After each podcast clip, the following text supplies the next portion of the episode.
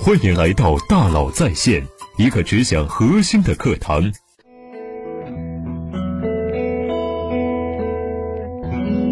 你好，欢迎来到大佬在线。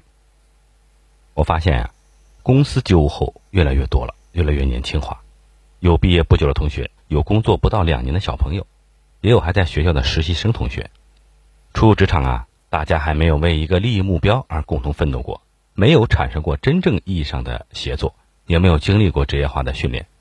为什么这么说呢？在学校啊，你们可能是学生会干部，为了办一场毕业晚会，有过团队协作，有人拉赞助，有人搭舞台，有人组织节目，邀请嘉宾。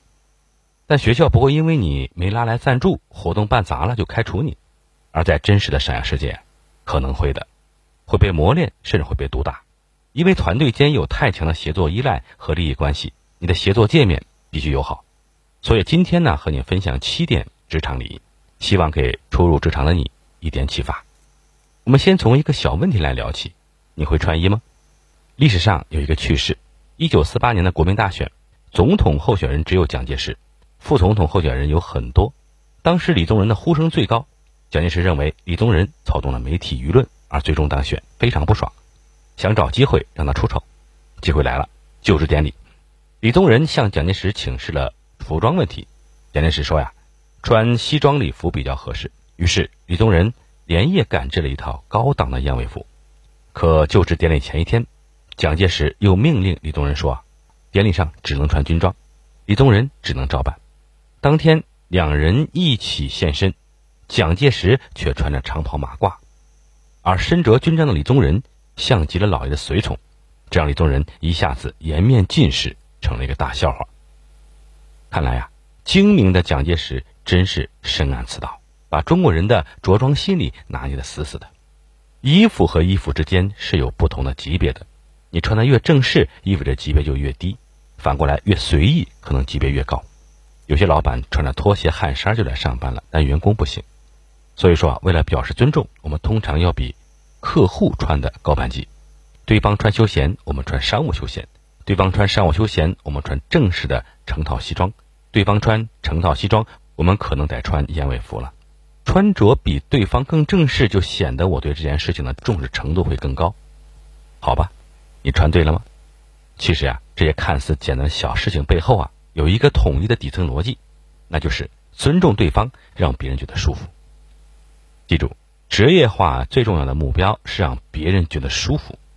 如果和你合作完之后啊，别人还希望和你合作，说明你是值得信赖、值得依赖的。如果对方感觉是这个人以后要敬而远之吧，能不打交道就不打交道，这说明让别人感觉不舒服了。这是一个人的职业化的判断标准。那如何让别人觉得舒服呢？我们从小往大了说，先从互动礼仪说起。面对面沟通，微信、企业微信、邮件，这些都是互动。那互动最高的礼仪是什么？第一，及时反馈。什么叫及时呢？回消息是一分钟之内、十分钟还是六十分钟就要及时呢？这很难定义出一个硬性的标准。我经常一整天都在讲课或者是开私董会，手机都是被收掉的，但我基本上可以做到，在企业微信群、邮件等各个地方不错过大家的重要信息，总是能及时回复。需要及时推进的事情呢，不要让别人等着你。如果是通知类的消息，对方期待的回应是“我收到了”，始终要站在对方的角度，让人舒服。第二，对对方表示尊重。跟客户合作、公司内部合作时呀，当意见不合，要开放讨论、碰撞，尊重积极的冲突。我尊重你的意见，尊重你的人格，也尊重我们的不一样。沟通的时候要记住啊，我们不一定是对的，只有这样发自内心，你才会给到对方尊重的感觉。否则，对方是能感到你的谦逊是装的。大家的目标是一致的，尊重还体现在很多方面。比如说，我们刚才讲的和客户见面时你的着装，还比如坐车礼仪。如果你和老板一起打的，你坐哪儿呢？你应该主动坐在副驾驶。五人坐的车，右后座是最尊贵的位置，把这个位置留给老板，让他觉得舒服。如果是你老板开车，你坐哪儿呢？你还是应该坐到副驾驶。如果你坐在后排，老板成了你的司机，他可能会极不舒服。如果老板开车，你上级也在，你坐哪儿呢？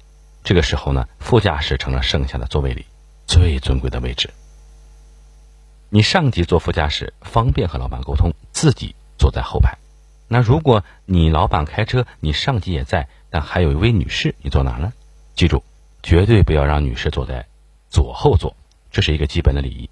为什么呢？因为上车位置是右边，如果让穿着裙子或高跟鞋的女士从右后座挪到左后座，那尴尬又不方便。这个时候呢，你要第一个抢占左后座，避免尴尬。那如果是一辆七人座的商务车呢？你和老板、上级以及同事一起时，你坐哪呢？七人座的商务车最尊贵的位置是中间排的右座，其次是中间排的左座。同理，这时候你和同事要抢先坐在最后排的三个位置上，把中间排的两个位置留给上级和老板。那谁应该坐在前排副驾驶呢？统筹安排出行的人。总之呀，永远要让尊贵的人，比如客户、老板、女士，坐在尊贵的位置上。再比如，如果在微信上要体现职业化，首先最好要用自己的真人照片和真名，这个很重要。千万不要用宠物的照片，也不要用二次元的照片，名字也更不能二次元。比如说，叫大王叫我来巡山，你敢信吗？好沟通吗？聊天时呢，不要轻易撤回，而用修改。你撤回，对方心里就在琢磨撤回了什么，琢磨你到底撤回了什么。如果你发错了或者打错了，就直接再发一条修改。这是一些互动礼仪。协作呢，是建立在互动的基础之上的。我们再来讲讲协作礼仪。职业化的另一个目的是增强协作。首先，协作最基本的一条承诺的事情呢，要能做到。经济学家亚当·斯密在《国富论》中首次提出了劳动分工的观点。他强调呀，分工带来效率，分工对提高劳动生产率和增进国民财富起到了巨大作用。这句话非常重要。人与人、部门与部门、公司与公司之间是分工协作的关系。分工也带来一个问题，就是每个人只做自己的那部分。很难心中装着全局，但最后每个人的部分都要拼成一张全局拼图，这就需要你信守承诺。好比《碟中谍》《复仇者联盟》系列电影中，主角总是可以在最后一秒拆弹，复仇者们靠默契打配合实现目标。虽然电影有极具夸张的成分，但这些写作背后是承诺，是信任。如果你说我今天特别忙，不就是没做到吗？我明天做不行吗？会这样说，因为你觉得是小事，但你没意识到，你手头这件事情其实是一件大事中的小块。不管这一块多小，只要缺了，整张拼图都不会完整。如果你确实做不到，要寻求帮助或者给出调整的余地，在最后的时间给大家预警，告诉大家这个事儿我可能做不到了，将不可预期的影响最小化，千万不能空口承诺。这事儿包我身上，说这样的话人特别随意。第二天酒醒就忘了，可往往听者有心呐。满嘴跑火车是职业化缺失的表现，这样的事只要发生会被贴上不靠谱的标签。如果扛不起责任，就很难被放在重要的岗位上。协作见面第二点是准时。一家公司为什么要统一时间准时上班呢？听上去非常简单朴素的道理，为什么呢？很大原因是呀，人与人之间是需要协作的。你说我是夜猫子，晚上八点开始上班。那我保证工作到第二天早上做满八小时。如果你是独立工作者，OK，这是你的自由和选择。如果你不是独立工作者，你是协作体里的一份子，那么你就需要和别人在同一个时间段里去工作。他们突然要沟通时呢，大家都属于工作状态，这时才可能产生真正的协作，不然会彼此找不到对方。虽然现在科技进步了，异地的跨时区的协作都变得比以前更简单了。但它不是最好的方法。随时随地的同时在一个地方工作，依然是最有效的方式。除此之外啊，准时还体现在开会、拜访客户等很多地方。当然有意外，要学会管理意外。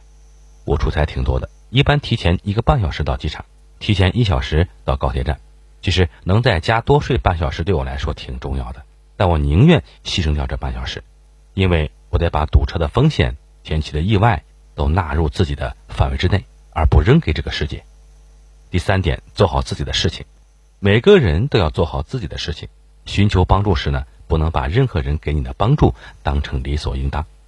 当你接受了一个职位，意味着你把这个岗位的责任背在了肩上，你不能找人帮你背。举个极端的例子吧，爬山，乞力马扎罗五千八百九十五米，冈什卡五千二百五十四点五米技术攀登型雪山。爬山有一个非常重要的准则，听上去极度不近人情，就是绝对不要问同伴借东西。为什么呢？因为爬高山、雪山都是风险非常大的，爬山也很累，大家都只带当天的必需品：水、手杖、最轻的背包、一点补充糖分的零食。如果你说：“对不起，我今天忘了带手杖，想借一个；水喝完了，想借一点。”向导看到是不允许任何人借给你的，这在爬山时是禁止的，因为但凡借给你，就增加这个人在山上的死亡的风险。在山上，任何一样东西。都是会救你命的，每个人的责任都是自己的，别人不帮你是理所应当。如果有人帮了你，你要心存感激。最佳的心态是你帮助人是举手之劳，不足挂齿；你被帮助是滴水之恩，涌泉相报。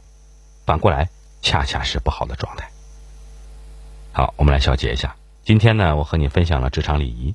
我特别建议啊，在自己的职业生涯的早期啊，在一个比较成熟的大公司里面待一段时间。这对你的职业化能力的训练呢，会特别有帮助。缺乏职业化的人，再聪明也难成大事，因为他只能依靠自己单打独斗的能力来做事，无法和很多人一起工作，也难以维持和别人之间的关系。公司不是家，是一个战斗单元，是一群人在一起浴血拼杀，实现共同的愿景和目标。战斗单元是为了达成一个目标而存在的，而一群人一起完成目标，就需要协作。彼此包容，彼此补位，彼此支持。记住，职业化最重要的目标是让别人觉得舒服，让跟你协作的人觉得舒服，因此你就能赢得更多人的协作。祝大家穿对做对，工作顺利。好，感谢您的收听，咱们明天见。